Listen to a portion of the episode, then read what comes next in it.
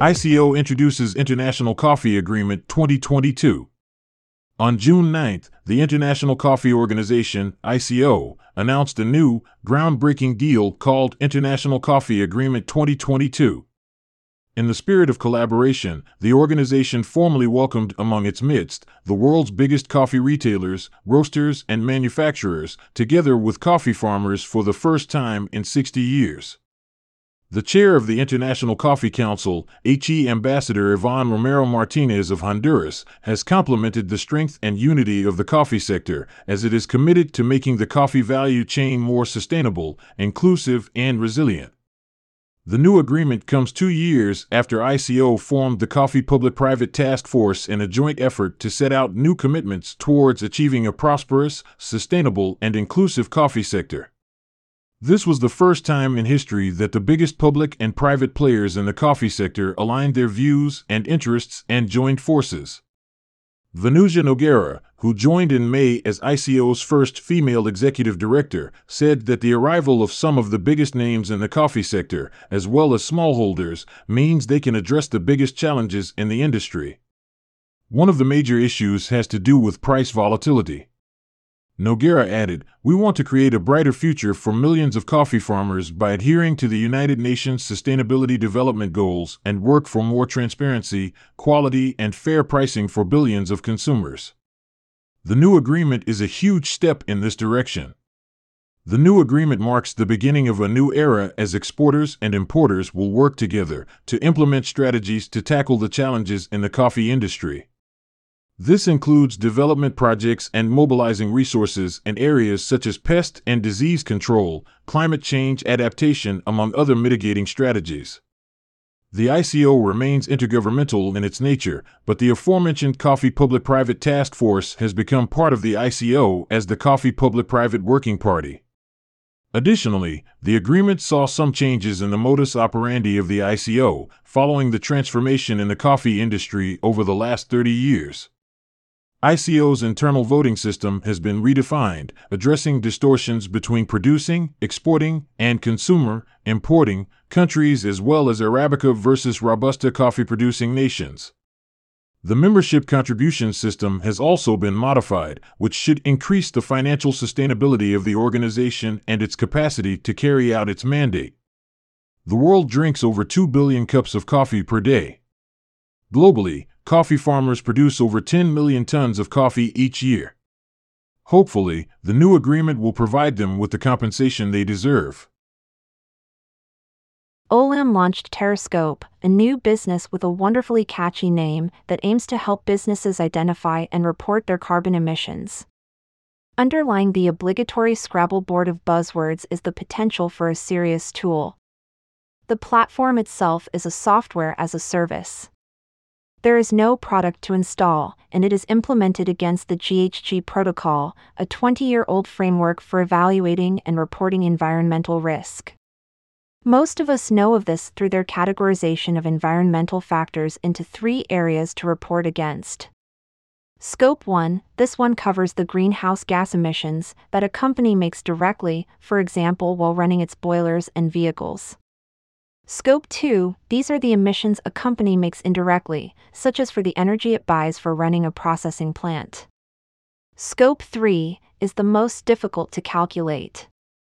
In this category, it's not a measure of the company itself, but the emissions for which the organization is indirectly responsible, each way across its value chain. For example, when buying products from its suppliers. You will have heard many companies talk about achieving net zero against Scope 1 and Scope 2 emissions, and there is a reason for that. Measuring the emissions from the first two scopes comprises a relatively straightforward cost accounting exercise. However, they may also only account for between 5 and 15% of total emissions for a typical company. Companies that have ignored Scope 3 reporting may also have benefited from gaming the system on Scopes 1 and 2. For example, by simply outsourcing certain activities to third parties, the company could move an activity from direct to indirect emission, thereby removing it from the Scope 1 and 2 calculation, allowing the business to claim progress toward a net zero goal. Scope 3 factors are the most difficult to measure because you need to calculate upstream supplier activities that you don't directly control.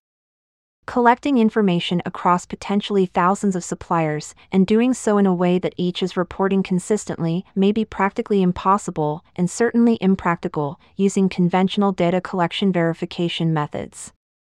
Adding to the difficulty is that the GHG protocol itself was designed to report Scope 3 emissions in a way that allowed downstream customers to choose the better supplier. It was not meant to create accurate reporting data in the way you might expect from a financial report, for example. The Harvard Business Review wrote an excellent analysis of a Scope 3 emission methodology in this regard and has suggested an improved framework using an approach more aligned to cost accounting and value calculation. However, that is unlikely to be adopted anytime soon, since so much momentum and legislation is already behind the existing methodology. In the UK, where Olam is listing their OFI business, the government announced strict reporting laws that came into effect on April 6, 2022, the start of the new financial year. The TCFD aligned reporting requirements for the private sector, as it's known, capture all medium to large companies in a new reporting net. Any company meeting the criteria below is expected to report against their climate risk and describe their target. 1. Relevant public interest entities, PIEs, all UK companies that are currently required to produce a non financial information statement, being UK companies that have more than 500 employees and have transferable securities admitted to trading on a UK regulated market, as defined in Section 1173 Companies Act 2006, banking and insurance companies. 2. UK registered companies with securities admitted to AIM, a listing exchange, with more than 500 employees.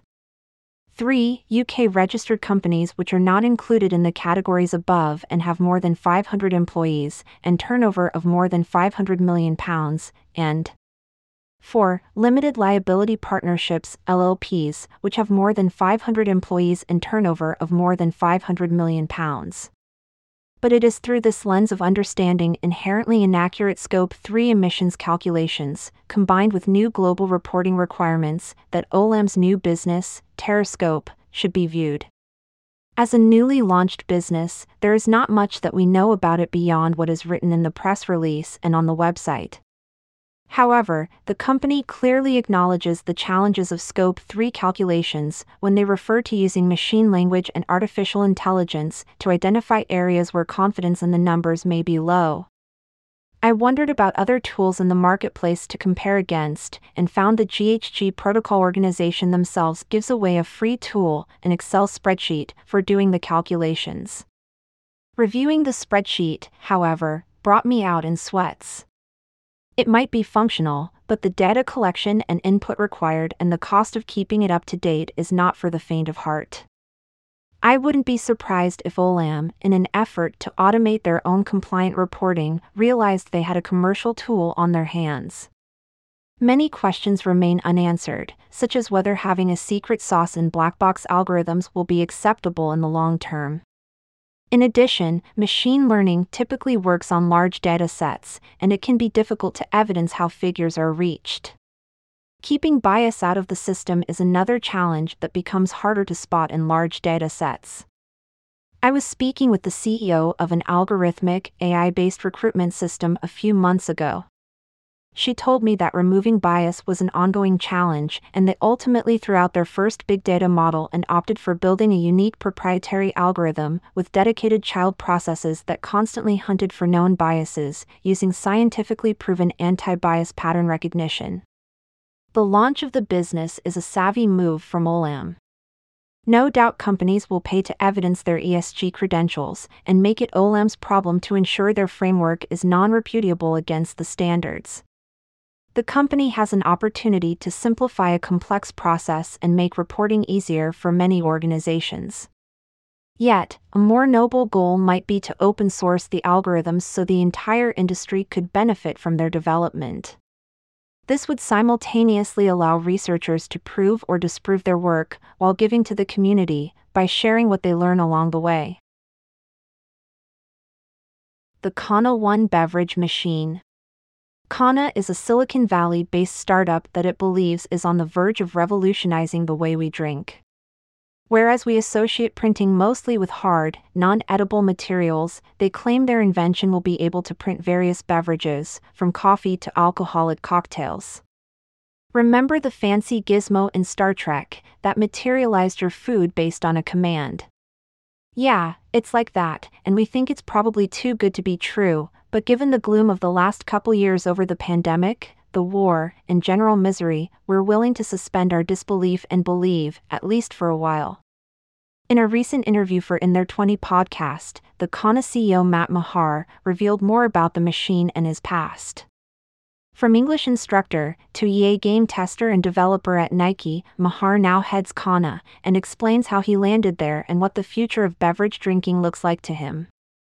Three years ago, Maher asked himself if what he was doing was also what he wanted to do and whether he was making an impact. Sustainability was one of his main requirements. At that time, he worked for the Production Board, a holding company of businesses established to solve the most fundamental problems that affect our planet. That's where he first heard of Cana, the sustainable philosophy which enraptured him. There was this environmental mission, this sustainable mission, that really pulled me in, Maher says in the podcast. But there was also the technology part that was really captivating. The idea of 3D printing beverages, any beverage from the same core ingredients that we figured out are used to create wine, coffee, beer, or soda or juice. It was kind of a perfect mix of sustainability and amazing product opportunity, he goes on to say. The Cana looks similar to any other modern home appliance. It has a touchscreen for customization and discovery of drinks and cartridges for CO2, alcohol, sugar, and water. But it's the top part that interests us the most. It's a storage room for an ingredients cartridge that dispenses compounds for the drink of your choice. 99% of what's in a bottle or a can is water. That's the crazy part. 99% of it is water and the rest is this unique ingredients that make aroma and taste, Maher explains. We know exactly what's in that 1%, which is the only ingredient that needs to be shipped to your home, because the water already exists in your house. This final percent is what goes into the ingredients cartridge and turns water into the drink of your choice. The cartridge contains compounds that make flavors and aromas, for example, sugars and acids. Upon a click of a button, the compounds combine with ingredients from other containers, e.g., water, and create a beverage. Those same exact ingredients that make grapefruit seltzer can be used to make a root beer or orange juice or a cold brew coffee. We can create any beverage from this universal set of ingredients from a molecular printer that sits on a countertop. Cana 1 is set to be shipped in volume in 2023. The first 10,000 pieces are available for reservation now with a deposit of $99. These early adopters will lock in a lower total price of $499. When the machine hits full production, the retail price has been set at $799. The machine gets 5 stars from us for innovation and for the way it has remapped the sustainability equation. We are not holding our breath about the taste of the quality of the coffee though. Westrock Coffee thrives in first quarter of 2022. Westrock Coffee has recently published its report of financial results for the first quarter of 2022. It has consolidated net sales of $186.4 million, an increase of 20% compared to last year, or $31.1 million in equivalent. Additionally, it reported a net loss of $4.7 million compared to a net loss of $6.1 million in the prior year, which marks a decrease of 23%. The first quarter of 2022 proved to be a success for the company. Westrock Coffee's Beverage Solutions business segment saw net sales of $148.4 million in adjusted EBITDA, or earnings before interest, tax, depreciation, and amortization, of $10.4 million, up from $127.3 million and $8.1 million in the first quarter of 2021. This reflects a 17% increase in sales and a 28% increase in adjusted EBITDA year over year. Various factors contributed to the increase in the first quarter results, such as favorable customer and product mix, favorable purchase price variances, and improved operational efficiencies. We are pleased with the strong start to the year, particularly given the numerous factors currently impacting the U.S. consumer, increased inflation, and the volume impacts of COVID restarts. Our team, once again, did an exceptional job of delivering on time and in full for our customers, and that continues to open new opportunities for growth across the numerous industry groups and product types that we serve. Scott T. Ford, co founder and CEO of Westrock Coffee. Recently, Bar Talks reported that Westrock Coffee joined a special purpose acquisition company, Riverview Acquisition Corporation. The company announced that in response to high demand from prospective lenders, it had increased the size of the credit facility it would enter with Riverview Acquisition Corporation from the previously announced transaction of $300 million to $350 million at present. Another milestone of Westrock Coffee is its newly opened plant in Johor Bahru, Malaysia, which started production in April. The company is on track to ship its first product to the Asia Pacific region in June 2022. Westrock Coffee is an integrated coffee, tea, flavors, extracts, and ingredient solutions provider based in Little Rock, Arkansas, and serves market leaders across the industries of retail, food service, travel, hospitality, and others. Cafe Show Vietnam holds two-day specialty coffee event. After a long break since 2019, due to the global COVID pandemic, Cafe Show Vietnam will finally push through from 21 to July 23, 2022 in Ho Chi Minh City, Vietnam. Adapted from Cafe Show Seoul and organized by Exporum, Vietnam's specialty coffee event will be hosting several national competitions, including Vietnam National Barista, Latte Art Championship and Vietnam Signature Battle, which aims to discover the best beverage recipes. Now on its seventh year, Cafe Show Vietnam offers various areas of learning in the coffee industry to its invitees and general visitors, such as coffee, tea and beverage, bakery, whole and roasted bean, chocolate and dessert, ice cream and gelato, raw material, machine and equipment, franchise and startup and barista education and training. This is an opportunity for global coffee businesses to learn more about Vietnam as the second biggest coffee producer in the world and partner up with local brands that make use of Vietnamese coffee. Cafe Show was launched in 2002 in Seoul and has grown steadily and established a firm foothold in Korea and Asia coffee market since then. In fact, the Seoul International Cafe Show has greatly expanded such that it is now known as one of the biggest Asian specialty coffee events in the region. The program takes place in Korea, Vietnam, and France. World Coffee Leaders Forum, WCLF, also participates in the International Cafe Show, whose goal is to share expertise and ideas in the coffee world. Cafe Show Vietnam's last event in 2019 recorded 234 exhibitors and had almost 30,000 visitors from 17 countries.